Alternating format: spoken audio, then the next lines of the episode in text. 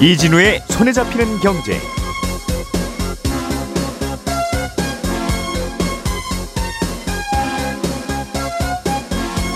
안녕하십니까 양효걸입니다. 매년 8월 말이 되면 전 세계 중앙은행 총재들이 미국의 잭슨 홀이라는 곳에 모여서 미팅을 합니다.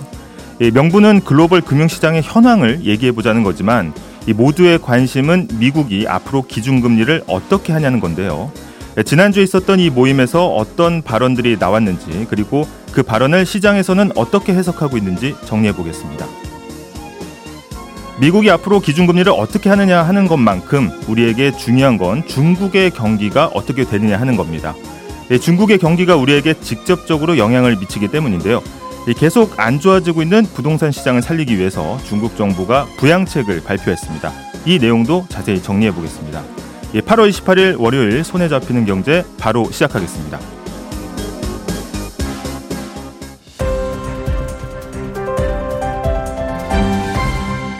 이진우의 손에 잡히는 경제. 우리가 알던 사실 그 너머를 날카롭게 들여다봅니다. 평일 아침 7시 5분 김종배의 시선 집중.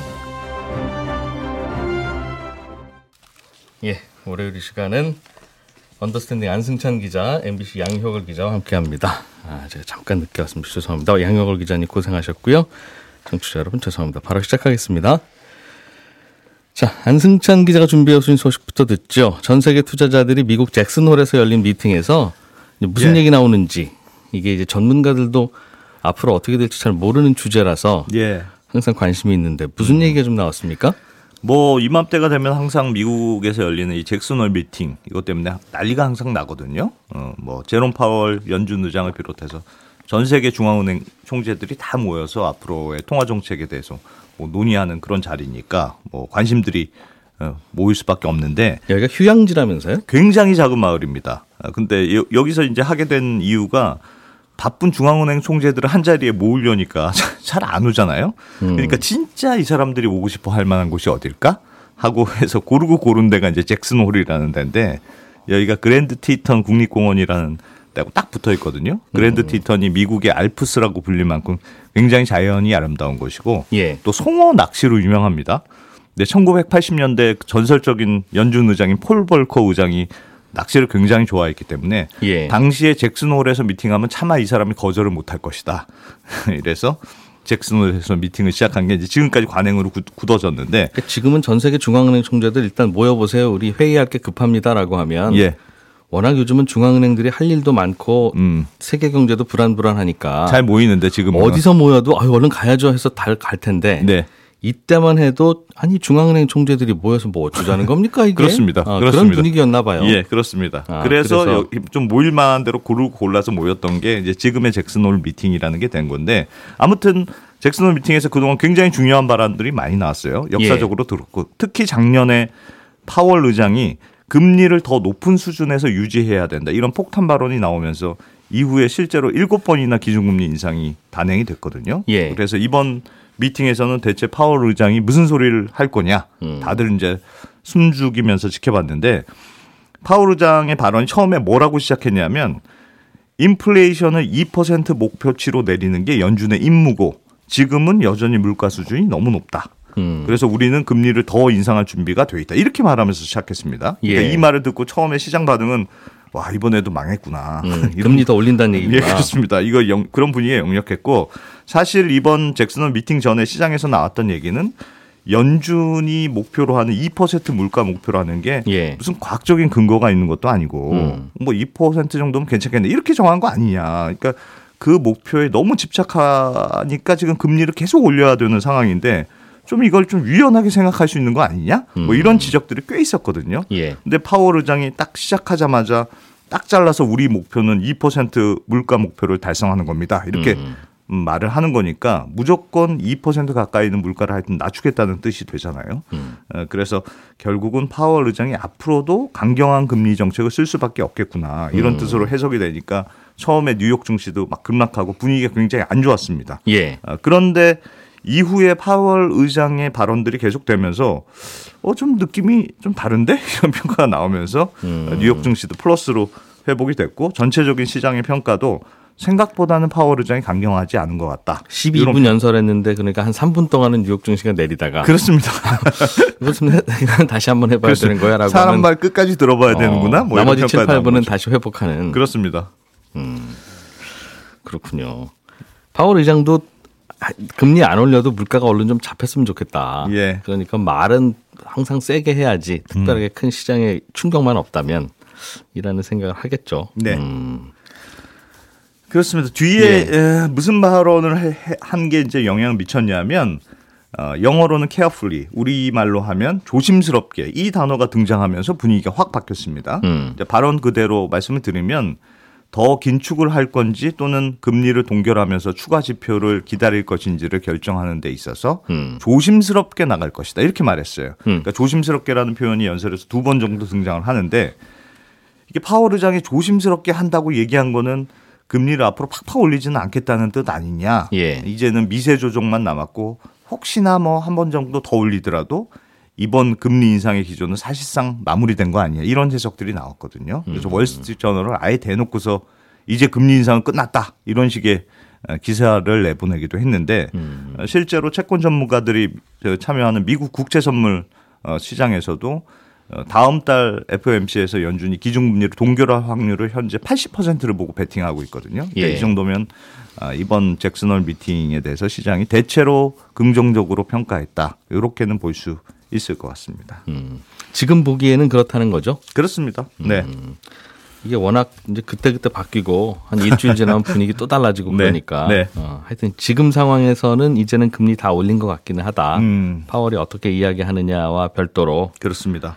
그런데 앞으로도 좀 더 많이 오를 거야 금리는. 예. 우리는 이제 새로운 세상에 살고 있게 된 것 같아라는 음. 목소리는 없었습니까? 그런 목소리도 조금 있어요. 그러니까 음. 이 참 이게 해석이 정말 다양한데 이 조심스럽게라는 표현이 등장한 걸 두고 음. 야, 이 조심스럽게라는 표현은 금리 인상을 조심스럽게 한다는 뜻이 아니고 금리를 내리는 쪽으로 조심스럽게 하겠다는 뜻이 강조된 거 아니냐. 이런 반대 해석도 있습니다. 아, 이거는 아, 이거는 그 중립금리 논쟁하고 좀 관련이 있는 얘기인데요. 음. 중립금리라는 게 이제 뭐 적당한 금리 이런 걸 말하는 거잖아요. 우리가 예. 샤워할 때 이제 너무 뜨겁지도 않고 너무 음. 차갑지도 않은 적당한 물 온도를 찾는 것처럼 금리도 너무 높으면 금, 어, 경기가 위축될 수 있고 예. 반대로 금리가 너무 낮으면 시중에 돈이 넘쳐나니까 경기가 과열되지도 않고 또 음. 물가가 크게 오르지도 않는 적당한 수준의 이상적인 금리 그걸 이제 우리가 중립금리라고 부르는데 예. 문제는 중립금리가 무슨 공식이 있어서 딱 정해지는 숫자가 아니고 그때그때 다를 수밖에 없거든요. 그게 공식이 있으면 고민 안 하겠죠. 그렇습니다. 예를 들어서 오늘따라 음. 내가 감기 기운이 있다. 그러면 평소하고 똑같은 온도도 아유 왜 이렇게 추워 이런 느낌이 드는 거고 예. 한참 밖에서 뛰다가 들어오면 집이 왜 이렇게 더워 이렇게 음. 느낄 수 있잖아요. 네. 중립금리도 그때 경제 상황에 따라서 높아지기도 하고 낮아질 수 있기도 하고 그렇기 때문에 음. 그때 그때 이렇게 변할 수가 있습니다. 근데 이번 잭슨홀 미팅을 두고 미국의 중립금리가 예전보다 높아진 것 아니냐 이런 논의들이 꽤 있었어요. 그러니까 음. 지금 미국이 금리를 계속 올리고 있는데도 미국 경제가 상당히 괜찮은 걸로 자꾸 나오니까 네. 예전보다 미국의 경제 체력이 좋아져서 뭐 사람으로 치면 몸에 좀 열이 많아진 거 음. 아닐까? 뭐 그러면 중립금리도 예전에 생각했던 것보다 좀 높은 금리. 음. 그러니까 샤워실로 얘기하면 좀 차가운 물을 계속 틀어줘야 되는 거 아닐까? 다시 미국이 젊어진다. 그렇습니다. 야, 이 선진국이 선진국 되다가 다시 젊어지는 경우는 거의 없어서 예. 야, 설마 그럴까 싶은데 그럴 수도 있다는 그런 거죠. 의견들은 있어요. 경제 회춘. 예, 그렇습니다. 그래서 예. 만약에 이게 맞다면 지금의 금리가 매우 높은 수준이 아니고 오히려 좀 더 높이는 게 맞을 수도 있는 건 아니야. 이런 이제 해석이 되는 건데 예. 중립금리 논쟁과 관련해서 이번에 파월 의장이 잭슨홀 미팅에서 뭐라고 얘기했냐면 우리는 확신을 가지고 중립금리를 파악할 수는 없고 음. 얼마나 통화 정책이 제약적인 수준인가에 대해서는 항상 불확실성이 있다. 이런 식으로 발언을 했습니다. 그러니까 음. 결국 자기는 잘 모르겠다. 어. 그래서 이잘 모를 때는 우리가 할 수 있는 게 결국 데이터를 보고 판단할 수밖에 없는 거 아니야. 이게 이제 파월 의장의 논지인데 음. 찬물도 좀 섞어보고 더물도 좀 그렇습니다. 섞어보고 낸들 알겠니? 그- 이 말은 음. 어떻게 해석할 수 있냐면 샤워장의 물이 차가운지 안 차가운 건지는 딱 봐서 알 수 있는 건 아니니까 아. 사람들이 아 차가워 하고 소리 지르는 현상이 나오면 아 물이 너무 차가웠구나 이렇게 후행적으로밖에 판단할 수 없는 거 아니냐 이런 뜻이에요. 비유네요. 그렇습니다. 중앙은행은 본인이 샤워하는 것도 아니다. 어, 그렇죠. 그렇지. 그렇지. 그렇습니다. 그래서 데이터를 본다는 뜻은 이게. 결국 물가가 확 떨어지는 걸로 나타나거나 성장률이 확 꺾이거나 음. 노동시장이 확 나빠지거나 이런 구체적인 증거들이 나오면 아 우리가 후행적으로 너무 금리가 높았던 수준을 유지했었나 보구나 이렇게 판단하고 그때서야 금리를 완화적으로 바꾸겠다 이런 뜻으로 해석이 되거든요. 예. 그러니까 실제로 그래서 5년 전쯤에도 파월 의장이 무슨 어, 비- 암실에 대한 비유를 한 적이 있는데 이게 뭐냐면 우리가 깜깜한 방에 들어갈 때는 조심조심 걸어 들어가게 마련 아니냐 이런 네. 비유를 얘기한 적이 예. 있습니다. 그러니까 결국 조심스럽게 움직인다는 건 앞이 깜깜해서 잘 모르겠을 때 하나하나 확인하고 움직여야 된다는 뜻 음. 이렇게 해석이 되고 이렇게 보면 파월 의장이 말하는 조심스럽게 결정한다는 표현은 지금 중립금리에 대해서 우리가 얼마나 높은 수준인지 잘 알 수가 없고 예. 혹시나 중립금리가 예전보다 높아질 수도 있었기 때문에 음. 뭔가 부작용이 드러날 때까지는 함부로 어, 움직이면 안 된다. 이런 뜻으로 해석이 돼서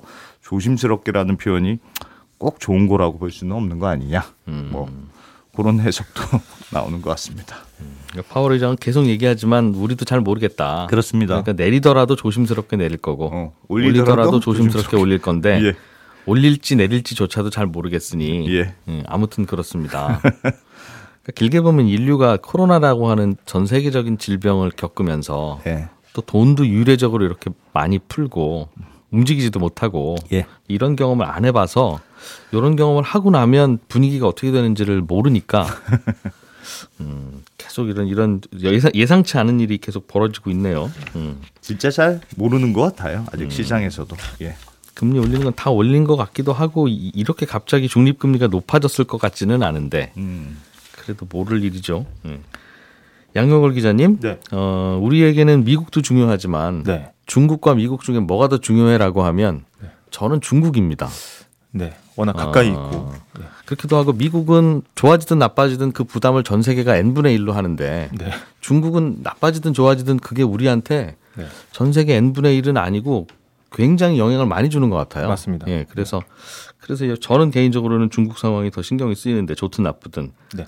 부동산 상황이 더 안 좋아지고 있다는 거죠. 네. 뭐 아까도 말씀하셨지만 세계 경제에서 가장 큰 골칫거리라고 하면 바로 중국 경제고 그 중에서도 부동산을 꼽을 수가 있습니다. 음. 예. 그래서 이 민간 부동산 개발 업체로는 가장 규모가 큰 이 비구이 위안도 최근 이제 상반기에만 10조 원 손실을 볼 거다 이렇게 발표했고요. 하반기 실적은 뭐 더 말할 나위가 없습니다. 그래서 어, 또 근근히 영업해오던 헝다도 최근에 이제 미국 뉴욕 파산법원에 파산 보호를 신청하기도 했거든요. 음. 근데 비구이 위안이 진행하고 있는 부동산 프로젝트 수가 예. 2021년 당시 헝다의 한 4배 정도가 되기 때문에 음. 지금 시장에서는 이제 비명이 나오고 있는 거고 이 중국 정부의 부양책만 기다리고 있는 상황입니다.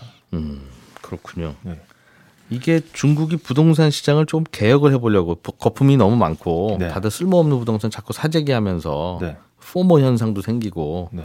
그래서 뭘 좀 바꿔보려고 그랬던 것 같은데 타이밍이 좀 안 좋았습니까? 네, 지금까지 나온 해석이 이제 중국 정부가 민간 부동산 개발업체들에 대한 통제력이 좀 약화돼서 그걸 다시 다잡으려다 보니까 음. 지금 이 상황까지 왔다는 이제 해석들이 나오고 있고 예. 그래서 이제 중국 정부가 강경한 입장을 가지고 있었는데 최근에는 이제 부동산 시장을 살리기 위해서 어, 규제를 막 풀고 있습니다. 그래서 최근에 음. 나온 게 이미 주택을 샀던 사람도 마치 처음 집을 사는 것처럼 혜택을 준다는 겁니다. 이게 혜택이 달랐나 봐요. 네. 중국도 우리처럼. 예, 우리도 이제 생애 첫 주택, 뭐 이렇게 생애 첫 주택 구매 이런 각종 음. 혜택이 따라 붙는데 그때는 대출도 많이 해주고 네. 금리도 싸게 해주고. 네. 음.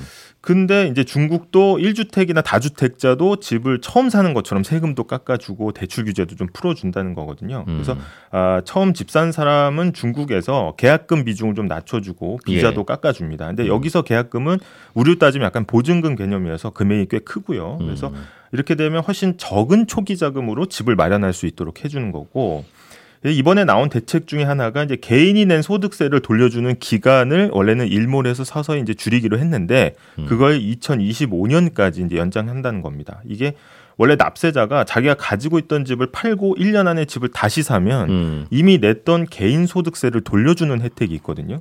이거를 음. 이제 2025년까지 연장하기로 했다는 소식이 전해졌습니다. 정확히 어떤 세금 구조인지는 잘 모르겠는데 네. 아무튼 중국 정부는 그동안 생애 첫 주택 구매자에게만 줬던 혜택을 네. 1주택자, 2주택자, 다주택자들에게 다 풀었다. 네. 집좀 사라고. 맞습니다. 지금은 이제 어, 상황을 가릴 때가 아니라는 거고 영국의 캐피털 이코노믹스에 따르면은 중국 미분양 아파트가 3천만 채가 넘고 분양됐지만 잔금을 치르지 못하는 등의 이유로 입주를 못한 곳도 거의 비어 있는 데가 1억 가구가 된다는 추산을 내- 냈거든요. 예. 그러면 사실은 10년 동안 새 집을 하나도 짓지 않아도 될 정도의 공급 과잉이다. 근데 우리나라는 사실 이제 어, 다 지어놓고 분양 안 되는 건 이제 악성 미분양이라고 해서 따로 관리하는데 네. 이게 만 채만 이제 육박해도 난리가 나는데 음. 이 3천만 채면 지금 어, 경제 규모를 감안한다 하더라도 굉장히 심각한 거고 음. 그리고 지금 빈 아파트 물량을 어떻게든 그래서 처리하는 게 중요하다 보니까 지금 같은 이런 파격적인 혜택들이 계속해서 나오고 있는 겁니다. 음. 하, 되게 이렇게 이렇게 늘어나도록 뒀을까요? 이게 40년 동안 이제 누적됐다고 보는 게 이제 음. 월스트리트 저널 해석인 거고요. 10년 동안 집을 안 지어도 된다. 네. 근데 우리도 걱정하는 게 지난 코로나 때 샀던 각종 컴퓨터, 노트북, TV 이런 내구재가 맞습니다. 혹시 10년치 다 산 거 아니냐. 그래서 이거 다 빨리 다시 소비가 살아나야 반도체 가격도 오르고 하는데 네. 도대체 그때 몇 년치를 산 건지 가늠이 안 된다는 거 아니겠습니까? 맞습니다. 음, 아파트는 셀 수 있기라도 하지. 네. 어, 빈집이 많으면 가격을 내려서라도 처분하면 될 텐데 이것도 안 된다는 거죠. 다 네. 그냥 얼어붙어서. 지금 이제 예. 주택 가격은 하락했는데 중국 주요 도시의 부동산 가격은 계속 세계 최상위를 유지하고 있거든요. 근데 가격이 이제 바로 조정되지 않다가 한꺼번에 꺼지면 이게 거품 붕괴로 이어지는 거고 또 하나 이제 가격을 확 떨어뜨릴 수 없는 이유가 있습니다. 음. 이게 중국 부동산 개발업체의 자산 가운데 현금 비중이 9%밖에 안 된다는 거거든요. 음. 나머지는 다 이제 재고로 가지고 있는데 어, 부동산 개발 업체의 재고는 다 집입니다. 그래서 이 재고가 제값에 팔려야 빌린 돈도 갚고 다른 프로젝트도 진행하는데 예. 이게 헐값에 팔리면 회사 신용도 떨어지고 아. 부도 위기로 바로 갈 수 있다는 겁니다. 게다가 이게 지금 중국 회사채 60% 이상이 부동산 담보를 베이스로 발행이 되고 있거든요. 음. 게다가 1년 만기에 돌아오는 회사채 45%가 부동산 관련 업종이라는 통계도 있습니다. 그러니까 만약에 부동산 가격이 꺼지면서 이게 금융권으로 전이가 되면 그 부동산 회사도 망하고 거기에 돈 빌려준 은행들도 흔들리고. 맞습니다. 음. 그래서 이 1990년대 일본이 사실 부동산에 돈이 쏠렸다가 이게 꺼지면서 장기 침체로 가는 거랑 음. 지금 중국이랑 굉장히 유사한 분위기 아니냐라는 장기 침체론도 나오고 있습니다. 그래서 지금 그래서 4억에 분양했던 아파트가 지금 시세로는 2억도 안 되는 건데 네. 그렇게 팔면 이제 구멍이 생겨서 망하는 거고 네, 맞습니다. 안 팔면 돈이 없어서 망하는 거라서 네. 그냥 2억이지만 눈 딱 감고 4억이라고 생각해 주고 중국 정부가 돈 빌려줄 수밖에 없는데 네, 맞습니다. 그거를 해주면 또 옛날로 돌아가는 거고 네. 안 해주면 금융위기로 번질 수 있는 네. 그런 상황이라는 거죠. 네. 음. 그래서 일단 전문가들은 이번 사태가 전체적인 시스템 리스크, 그러니까 2008년의 글로벌 금융위기처럼 번질 가능성은 그렇게 크지는 않다고 보고 있습니다. 이게 예. 아, 이대한 근거 중 하나가 중요한 게 이제 단기 외채 비중인데 예. 사실 우리 IMF 때 생각해 보시면은 이제 금융위기가 어떻게 발생하는지를 보면 쉬운데 음. 이 만기가 급하게 돌아오는 단기 외채가 중국은 아직까지는 GDP 대비 비중이 한 14% 정도밖에 되지 않기 때문에 다른 음. 나라에 비해서는 괜찮다. 하지만 이제 국내 경기가 굉장히 이제 아, 문제가 될 수 있다라는 분석이 나오고 있습니다. 음, 중국도 중국 돈으로 좀 빚으니까 네. 중국 정부가 돈 찍어서 풀면 해결은 된다 당장은. 맞습니다. 우리나라에 미치는 영향이 걱정인데 항상 이런 얘기 나올 때마다 우리나라는 거기에 직접 돈 빌려준 건 별로 없어서 괜찮아요가 계속 정부의 항상 네. 반응이에요. 몇 맞습니다. 수십 년째. 근데 이제 주의 깊게 보셔야 되는 게 이제 음. 금융회사 익스포저 그러니까 아, 우리가 시쳇말로 이제 물려 있는 돈은 한 4천억 원 정도 수준으로 파악되고 있습니다. 그렇기 음. 때문에 아, 이게 직접적인 타격을 받을 정도는 아니지만 이 최근에 한국은행이 낸 이제 자료를 보면은 우리 이제 하, 그 올해 경제 성장률 전망치를 1.4%로 유지했거든요. 음. 그런데 중국 경제가 안 좋아지면 1.2%까지 떨어질 수 있다 이렇게 내놨습니다. 그러니까 예. 간접적인 어떤 중국 경제의 영향력은 어, 크다. 영향력은 크다 이렇게 음. 이제 인정한 셈이 되겠습니다. 그러게요. 중국 정부가 급하긴 급한 모양이에요. 중국 증시도 부진해서 지난주부터는 기관 투자자들한테 주식 사라고 아주 강요를 대놓고 하는 것 같고 네. 오늘부터는 주식 거래세도 깎아주기로 했던데 효과가 얼마나 있을지는 좀 지켜봐야 되겠어요. 음. 자, 오늘 양효걸 기자, 안승찬 기자 수고 많으셨고요. 양효걸 기자는 더욱 수고 많으셨습니다. 고맙습니다.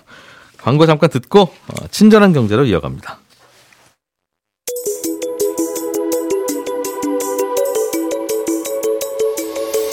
경제를 생각하는 사람들의 즐거운 습관, 이진우의 손에 잡히는 경제를 듣고 계십니다. 매주 처음과 끝에 찾아가는 특별한 코너, 친절한 경제가 이어집니다.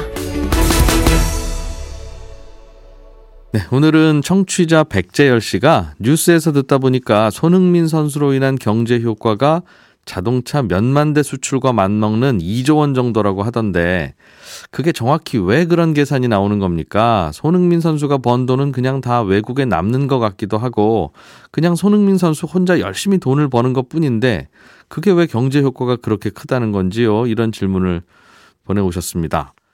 어, 뉴스 검색에서 손흥민 경제 효과 이렇게 검색해 보시면 어, 질문하신 대로 2조 원이라는 분석도 나오고 뭐 6천억 원이라는 분석도 나오고 그렇습니다. 결론부터 말씀드리면 좀 고무줄인 건데요.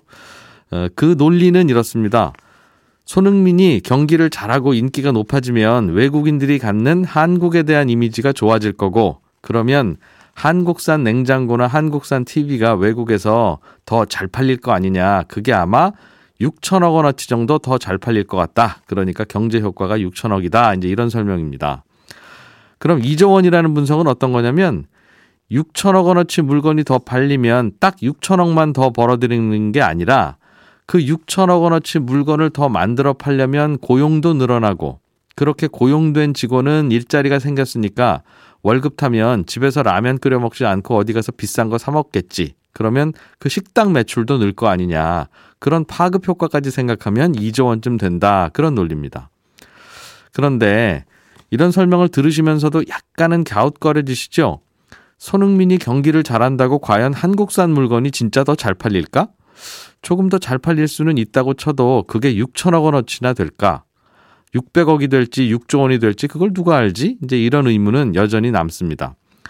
그리고 한 유럽인이 일본산 TV를 살까 했다가 손흥민이 좋아서 손흥민의 나라 한국에서 만든 한국산 TV를 샀다고 치더라도 그러면 일본 TV 회사 매출은 줄고 그러면 일본 TV 회사가 직원들 보너스도 못 주게 되겠죠. 그러면 보너스 받으면 한국으로 여행 다녀오려고 계획했던 일본인 그 직원은 한국을 못 오게 되고 그러면 우리나라 관광 수입이 줄어들 수가 있으니까 일본산 TV 대신 유럽에서 한국산 TV가 팔린 게 꼭 경제 효과가 그만큼 크다고 보기만도 어렵거든요.